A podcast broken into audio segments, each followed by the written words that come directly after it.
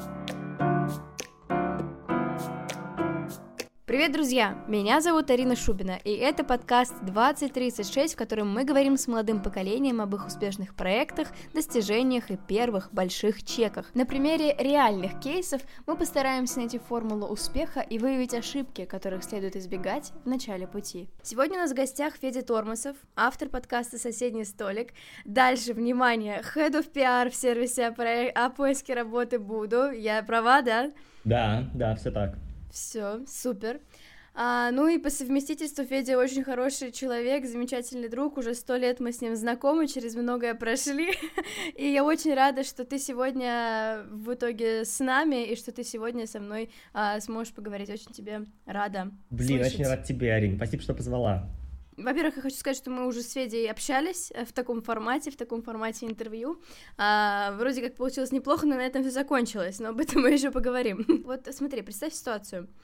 А, ты заходишь в лифт, и рядом с тобой в лифте стоит, а, ну, человек, а, не знаю, генеральный директор суперкомпании, в которую ты всегда мечтал попасть, инвестор, который может вложить а, У меня недавно такая ситуация долларов. была, было очень внезапно. Да-да-да, вот, значит, инвестор, который может вложить миллионы долларов в твой проект, и вот а, тебе за время, пока вы поднимаетесь на лифте, нужно как-то себя презентовать, что-то объяснить, чтобы он в тебя вложился или взял тебя на работу. Вот как ты, что ты ему скажешь? Ну, ты знаешь, сейчас я пичу чаще всего, и там, когда оказываюсь в каких-то таких ситуациях, чаще всего я пичу сервис выбора работы буду, э, и мне кажется, что здесь самое главное очень много говорить а, не про какие-то сервисные составляющие, не про какие-то э, там технологические составляющие, да, а донести какую-то свою ценность и то, чем ты горишь. Ну, типа рассказывать про какую-то философию продуктов, про философию проектов, про какую-то историю именно связанную с какими-то ценностями, которые транслирует там твой проект чаще всего мне кажется, что плюс-минус бессмысленно оказываться вот в такой ситуации, когда у тебя нет конкретного проекта, который ты хочешь презентовать. То есть в любом случае любой там э, личный бренд, любой э, я не знаю, вот любое знакомство, оно чаще всего строится на деятельности и исходит из деятельности. И когда ты оказываешься в такой ситуации, ты должен четко понимать, что ты сейчас будешь презентовать, и, ну, давай, например, э, э, возьмем соседний столик, условно говоря. Вот, э, если бы мне сейчас нужно было презентовать соседний столик, я бы рассказал точно про свое личное отношение, почему лично я это делаю. Ну, то есть для меня столик, он э, про э, карьерное самоопределение, с одной стороны, с другой стороны, про возможность познакомиться с индустрией, и с третьей стороны, уже про возможность познакомить с индустрией э, других молодых, или там, как показывает сейчас статистика, не очень молодых ребят. И э, я бы точно говорил про какую-то такую очень глубинную философию столика. Я для себя ее формулирую как э, «Соседний столик» — это подкаст про гибкость в карьере. То есть мне кажется, что э, столик, он про какие-то истории, связанные с неочевидными карьерными путями.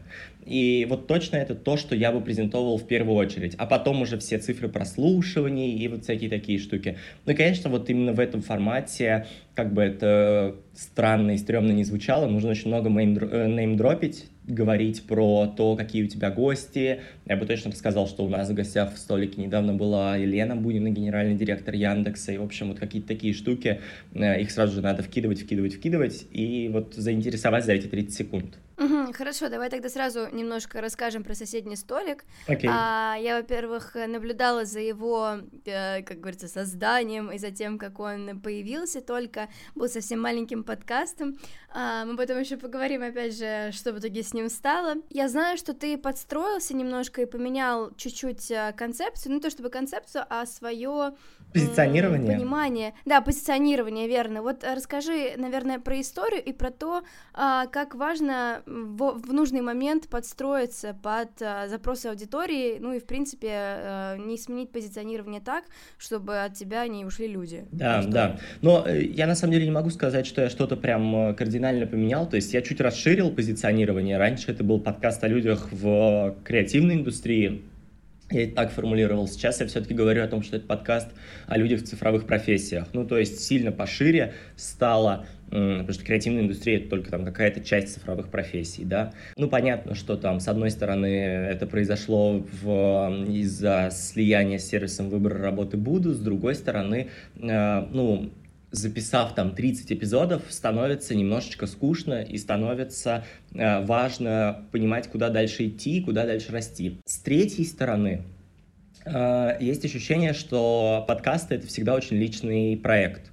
И с моментом, как ты растешь, тебе хочется приглашать других людей.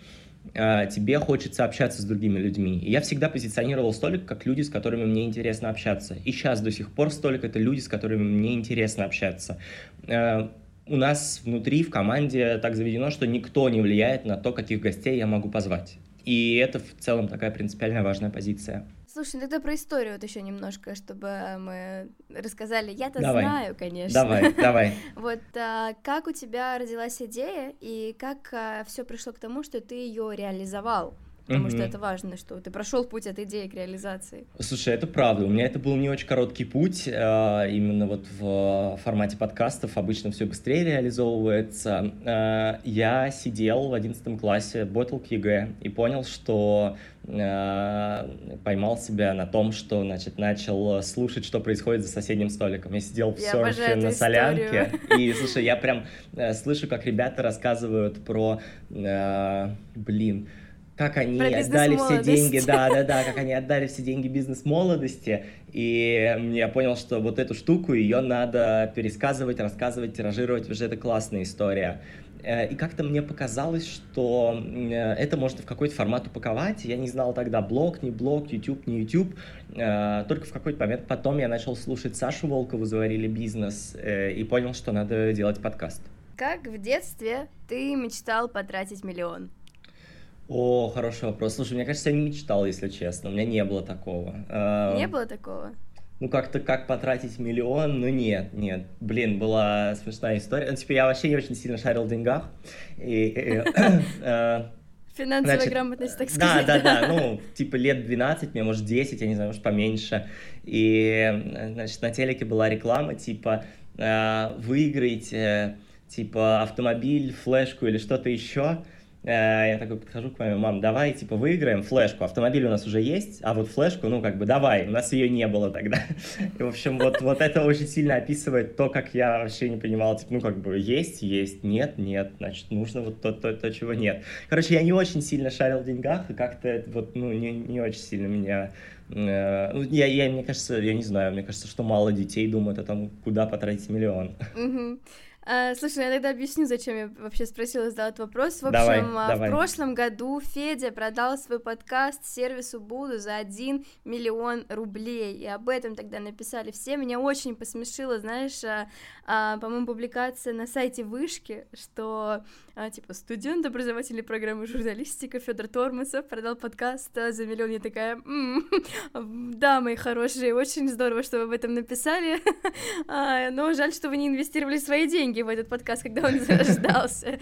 Не буду тебя спрашивать, какие у тебя были эмоции и как это все произошло, но скорее спрошу так.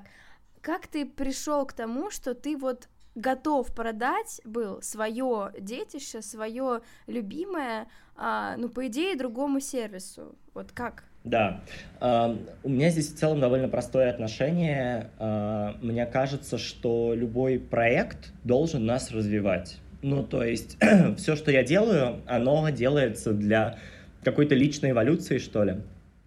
И поэтому, когда мы говорим про какую-то такую масштабную штуку, э, то есть понятно же точно совершенно, что эта продажа, она не про э, подкаст. Она и про подкаст, и про хантинг меня. Ну, то есть здесь э, два в одном.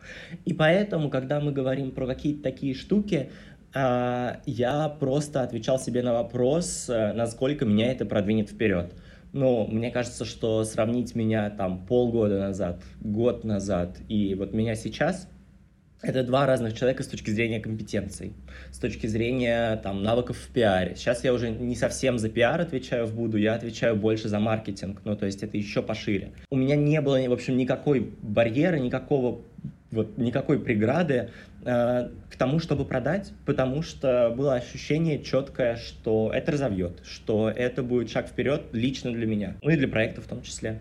Слушай, мне еще интересно про твои вот софт-скиллы. Как да, ты да. находишь, как ты выходишь, точнее, на нужные каналы коммуникации, и как ты вообще, как у тебя работает нетворкинг, то есть как ты пришел к тому, что у тебя действительно появился контакт Антона, я так понимаю, что это гендир Буду, и вот как это работает? Да, но э, контакт Антона появился э, очень забавно. Э, мы собирались с вышкинцами, и кто-то сказал, что он с ним знаком. Я просто попросил контакт. Вот в целом, в целом было так. Мы где-то просто сидели, нормально. разговаривали все. Я ребятам присылал предложение о том, чтобы купить несколько интеграций у меня. Оно просто затерялось где-то на почте. И потом я написал в личку, и да, вот, вот я, все началось с того, что я просто продал 5 интеграций в подкаст. Недавно была открытая запись столика «Карьера в пиар», а, и там а, приходили а, такие супер, наверное, известные пиарщики. Это и там пиар-директор Aviasales, и Кирилл Родин Кухня на районе, Маша Лапук Vinci Agency. В общем, это был прям, прям такой топ спикеров. И то ли Настя Швецова, то ли Маша Лапук сказали о том, что если ты профессиональный пиарщик, у тебя должен быть конкретный алгоритм того, как строить знакомства, и того, как вообще вот э, начать там дружить с журналистами, начать дружить с людьми, начать вот строить знакомства. И я понял, что у меня пока такого алгоритма нет. Я вывод, что я пока не, не, не супер топ профессиональный пиарщик. Вот я тебе честно скажу, у меня такого алгоритма, как подружиться, нет. Ну, то есть я понимаю, что можно там, да, позвать в подкаст. И я так делаю, э, когда надо, ну, правда, интересно с кем-то пообщаться, и кажется, что может быть какой-то матч, и может быть э, что-то более долгосрочное. То есть ты можешь просто написать как бы на почту или там менеджеру, грубо ну, говоря? Ну, я чаще скинуть, всего, на самом деле, как? вот если про такую сугубо техническую штуку говорить, то у меня есть подход, я ищу человека в телеге через его ники в других соцсетях, и в 90% случаев это работает. А если Слушай, это не работает, да, если это не работает, то есть всякие сайтики типа Rocket Reach, и там можно всякого разного найти про человека. Вот. Короче, ты хитришь, да? Ты хитришь. Ну, конечно, надо лично писать. Ну, если уж совсем не сработало, тогда окей на почту, но там конверсия в ответы низкая. Как ты думаешь, вот вообще человека, его можно научить каким-то креативным скиллам? Либо все-таки это либо есть, либо этого нет? Слушай, я уверен, что можно, но я в целом э, верю в то, что есть там часть людей, которые больше про менеджмент, просто им интереснее менеджмент. Часть людей, которые больше про креатив. Ну вот если мы говорим именно про креативную индустрию нашу, да. Я четко отдаю себе отчет о том, что я гораздо больше про менеджмент, но при этом, когда надо, э, я могу прям выделить себе там час и сесть и поштурмить. Вот, вот, вот этот скилл, он нужен. Но при этом э, здесь важно понимать, э, что этот скилл, он растрачивается. И на самом деле то, как он тренируется, это просто насмотренность. Просто сколько ты читаешь, сколько ты смотришь, сколько ты э, потребляешь контента вокруг себя. Если ты не положил на себя, вот в себя в течение недели что-то, вряд ли ты сможешь выдать что-то оригинальное, новое, классное. Э, если положил там и постоянно кладешь в себя какой-то новый контент, ну, ты, скорее всего, ты в состоянии штурмить, надо просто прийти в это состояние. А как вот, кстати, формируется твоя насмотренность? У тебя есть какие-то определенные там вещи, которые ты смотришь, грубо говоря, каждую неделю читаешь? Да, на самом деле фигово. Ну, то есть я точно больше про менеджмент, вот, и у меня вот какой-то такой креативной составляющей не очень много, и сейчас она, ну, не очень часто требуется, хотя тоже требуется, да, э, но вот я больше про процессы, чем про придумывание что-то нового, э, но если говорить про какие-то мои штуки, вот, которые я делаю, понятно, что я читаю все, что в HR Tech, вот все я стараюсь потреблять, и российский рынок, и немного зарубежного рынка, все, что там скидывается в чатике, все, что я там иногда вкидываю в чатике, в общем, какие-то такие штуки, ну, это, это важная тема. Второе, это Э, ну, понятно, что VC, вот это вот все надо читать постоянно. Э, третье, я более-менее смотрю, кто в тренде Apple подкастов, Google подкастов, в общем, всего-всего-всего, все тренды подкастов я стараюсь четко отсматривать. Ну и просто читать книги. Как ты думаешь, сейчас важна ли уникальность а, проекта? И вообще нужно ли за этой уникальностью гнаться? Или как-то можно вот, э, как в ТикТоке, грубо говоря, э, под тренд снимать что-то свое. Ага. Ну, то есть записывать. Ну, вот как в ТикТоке, мне кажется, точно неинтересно. Я не знаю, ну, то есть я знаю много проектов, которые выстреливают без уникальности, но мне кажется, просто по-человечески неинтересно. Уникальность важна для того, чтобы тебе было интересно это делать. Для того, чтобы проект выстрелил, может быть, и не очень важна уникальность. Но при этом совершенно точно, э, мне кажется, что если ты вкладываешь немножко себя туда, если ты не вот прям напрямую относишься к проекту, то он будет уникальным. То есть надо просто подумать о том, что тебя тревожит, что тебя волнует в моменте, и как ты будешь это дальше тиражировать и развивать. И тогда проект точно будет уникальным. Я просто, знаешь, буквально перед тем, как мы с тобой созвонились, я зашла в ТикТок, и мне первый ТикТок попадается ага. вот эта девочка, знаешь, а, ну такая, короче, смешная, она все время, а, ну, у нее образ такой пафосной девчонки, она все время говорит, что в чем проблема, я не понимаю. И она, короче, а, записывает ТикТок, ага, ага. типа, та самая современная из 21 века, и у нее там начинается ее, ну, как бы спич с того, что Слушай, я придумала, в общем, я буду делать свой подкаст про психологию. И я такая, господи, да что ж такое? Как же, вот, понимаешь, как культура, а вроде как сначала такая немножко андерграунд, да, да, подкасты не все делали еще три года да, назад. Да. И бац, она уходит в массы, и она уже становится вот как, как Юра Дудь. Ну, типа, ну, Юра Дудь это все как интервьюшки. Все снимают интервьюшки. Да, да, да. Ну что, сейчас все, все рванули делать да, подкасты, да, да, да, да. Вот э, какие есть способы, чтобы выделяться? Чем выделяться? Чем цеплять аудиторию? И надо ли это все-таки за этим гнаться, опять же? Точно надо, э, точно надо. Мне кажется, что ну, вот основная, основная история — это подумать, что волнует именно тебя. Если тебя волнует психология, скорее, тебя волнует, э, скорее всего, тебя волнует какой-то конкретный аспект. Э, и вот сделать позиционирование такое с упором на какую-то свою личную историю, вот, вот это круто. Ну, то есть в целом сейчас мы живем в мире такой creative экономики, когда мы все э, становимся в какой-то степени медиа, в какой-то степени производим тот или иной контент, и вот э, самое главное не воспроизводить чье-то, а воспроизводить свое. Вот, вот кажется так. Ну, короче говоря, просто сесть и подумать, что волнует конкретно тебя, и как бы ты хотел это транслировать. А там какой формат уже не так важно. Ну, короче, мы это связываем с уникальностью. Да, да, да, с, вот с личной идентичностью, с личной историей, да. Я бы сказала, что уникальность зависит от твоих запросов. Вот такой мы можем вывод сформули... Э, сформулировать. Да, а, да. Слушай, я смотрела твои интервью. На самом деле Боже. очень забавно. Я думаю, я надеюсь, что когда ты попадешь в Forbes и будешь очень известным, а посмотрят мое интервью, которое мы с тобой записывали год назад. Вот, обязательно там будут какие-нибудь ставки. Я тебя там красиво снимала, так что очень жду этого. А, так вот, смотрела твои интервью недавние, причем, которые были весной, и ты там очень много говорил про Clubhouse. Я тебе хочу задать вот такой вопрос. Почему Clubhouse так мало продержался? Э, слушай, хрен знает. Я не знаю, честно. Э, я никогда не Потому что, знаешь, ты там говорил, ты там говорил, типа, ну да, возможно, возможно, они заменят подкаст, ну, мало ли там что-то может произойти. да, я такой говорил. А, там хороший. Ну, ты не говоришь, что заменит подкасты, ну, короче, станут популярными, да. Мне кажется, это все фигня, э, в смысле то, что я говорю. Ну, вот, вот всякая такая аналитика, это все просто типа рассуждение. Э, честно, я не знаю. Во-первых, во-первых, мы до конца не знаем, умер ли Клабхаус. Там что-то все еще есть, и мы не знаем, если оно... Ну, то есть то, только цифры здесь могут подтвердить, умерло оно или нет. Да, я сейчас цифр не знаю.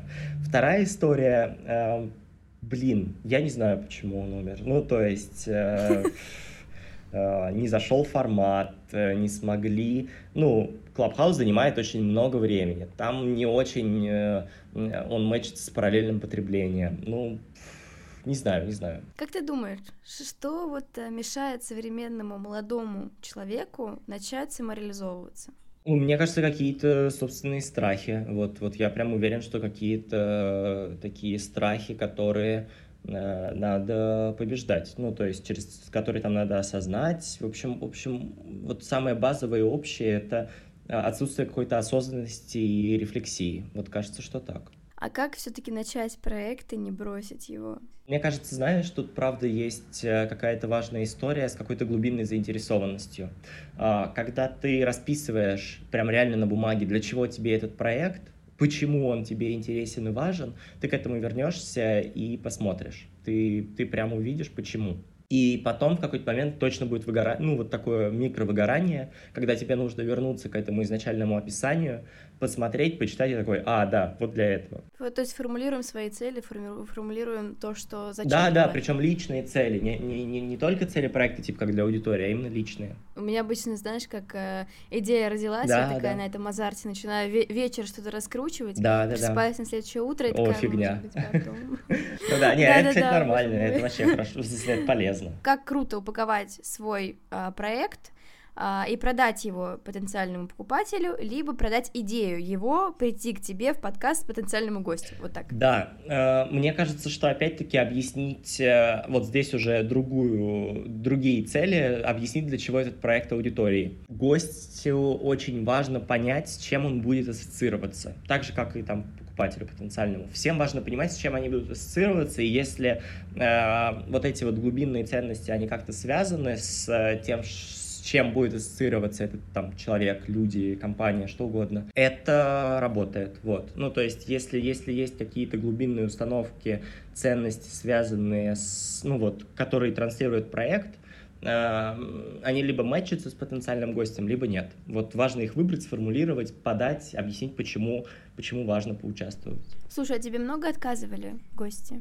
Да, конечно, конечно, много отказов было. Как воспринимать а, отказы? Да нормально воспринимать, ну, в смысле, понимать, что для всех это э, потратить дофига времени на э, не очень понятный результат, и для всех эта штука вряд ли мэчится с какими-то их там бизнес-показателями и вообще рабочими показателями, и понимать, что личная заинтересованность ее очень сложно добиться. Ну, короче, понимать, что отказывает нормально. Вот смотри, Буду достаточно успешный стартап в России. Таких примеров, ну, не очень много. Есть ли какой-то секрет успешного стартапа в России?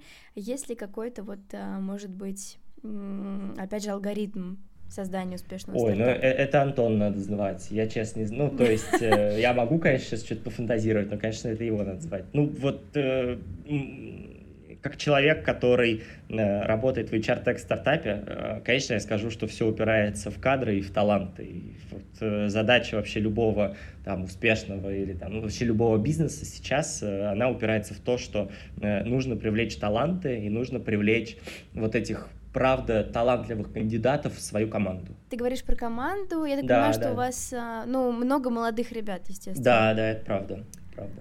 Вот ты лично сам когда-нибудь сталкивался с э, эйджизмом? Когда тебе говорили, что, ну, чувак, вы как, что-то вам еще 20 там нет, а вы уже, ну, куда вы там?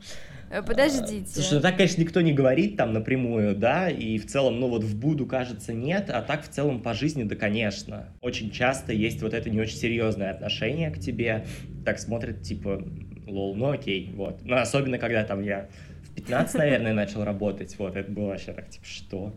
Э, вот, конечно, конечно, да. Э, но это нормально, в смысле, через это надо тоже проходить. Плюсы и минусы того, что ты все еще студент журналистики. Минусы давно там не был. Э, это прям минусы. А, да слушай, плюсы, ну, вышка — это огромные ресурсы, и вышка — это а, все еще какое-то место бешеной концентрации талантов. Без вышки у меня было бы сильно меньше знакомств и сильно меньше уверенности в себе, вот этой вот поддержки от, э, от я не могу сказать от университета, от комьюнити, наверное. Все минусы универа, которые можно назвать, они на самом деле ну, нифига не минус, это просто процесс обучения. Вот. Ну, из такого прям, с чего бы хотелось поправить, нужно больше преподавателей, практикующих сейчас и из реальных компаний, в которых хочется работать. Я не уверен, если э, там при всем уважении, да, но я не уверен, если студенты журналистики э, сейчас хотят работать в арти. Ну, вот вряд ли. Э, при этом я верю, что студенты журналистики хотят сейчас работать в Blueprint, э, я не знаю, в э, Ноже, в ну, то есть огромное количество, да, изданий, и вот хочется побольше преподов вот, вот, вот таких. Ну и давай, наверное, ближе уже будем к заключению. А, как бы ты ответила на вопрос, как найти себя? О, блин, сейчас. Хороший вопрос что-то делать вообще через деятельность. Вот просто начать что-то делать и через, э, может быть, даже какие-то «это не мое, это не мое, это не мое», вот через пять «это не мое» прийти к тому, что твое. Вот, наверное, так. Как ты сам пришел к себе и как ты себя нашел, можно сказать так, и нашел ли вообще, считаешь ли ты, что себя нашел? Точно так же, через деятельность. Э, я всегда делал какой-то контент. Раньше у меня был YouTube-канал, потом это был подкаст, э, в какой-то еще момент это были э, какие-то типа, о, блин, интернет-магазин был, но тоже через контентный такой, типа там инстой, со всякими такими штуками. Ну, то есть, вот, вот через какие-то такие истории про, про делание. А как я пришел к тому, что начать делать контент, это, конечно, хороший вопрос. Мне просто сразу же э, через, наверное, я, я увидел пару примеров, и мне показалось его прикольно. А, типа я тогда жутко фанател по всяким техноблогерам, типа Вилсаком, вот это вот все. И я хотел вот что-то такое делать, вот. И пару-тройку лет я на это потратил, и это было прикольно. А, ну, то есть через деятельность, вот точно так я себя и нашел. А ты вот веришь в такую штуку, типа, мое предназначение? Ты считаешь, что у тебя есть какое-то предназначение?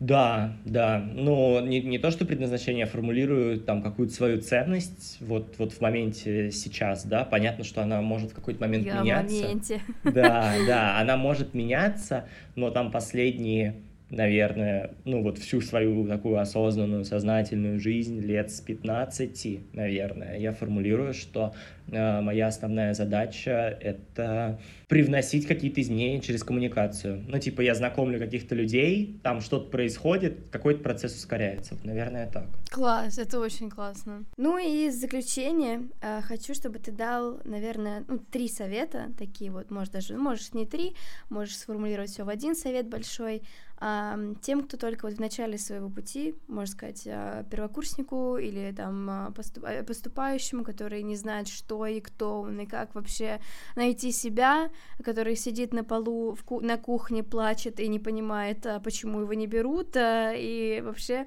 путается в себе. Вот что бы ты сказал этому человеку? Блин, сейчас зло прозвучит, правдиво. Если ты сидишь на полу на кухне и плачешь, иди, блин, к психотерапевту, пожалуйста, я не знаю. Или там, ну как-то разберись в себе, короче. Я не знаю, я вот туда не буду заходить. Давай просто э, к тем, кто, типа, что-то делает, не, не очень получается, может быть. Первое, реально много делать. Вот прям э, не думать про work-life balance и идти в... Э, исходить из того, что надо делать, а, много — и б, э, чем больше делаешь, тем больше получается. Вот просто вот по этой формуле идти.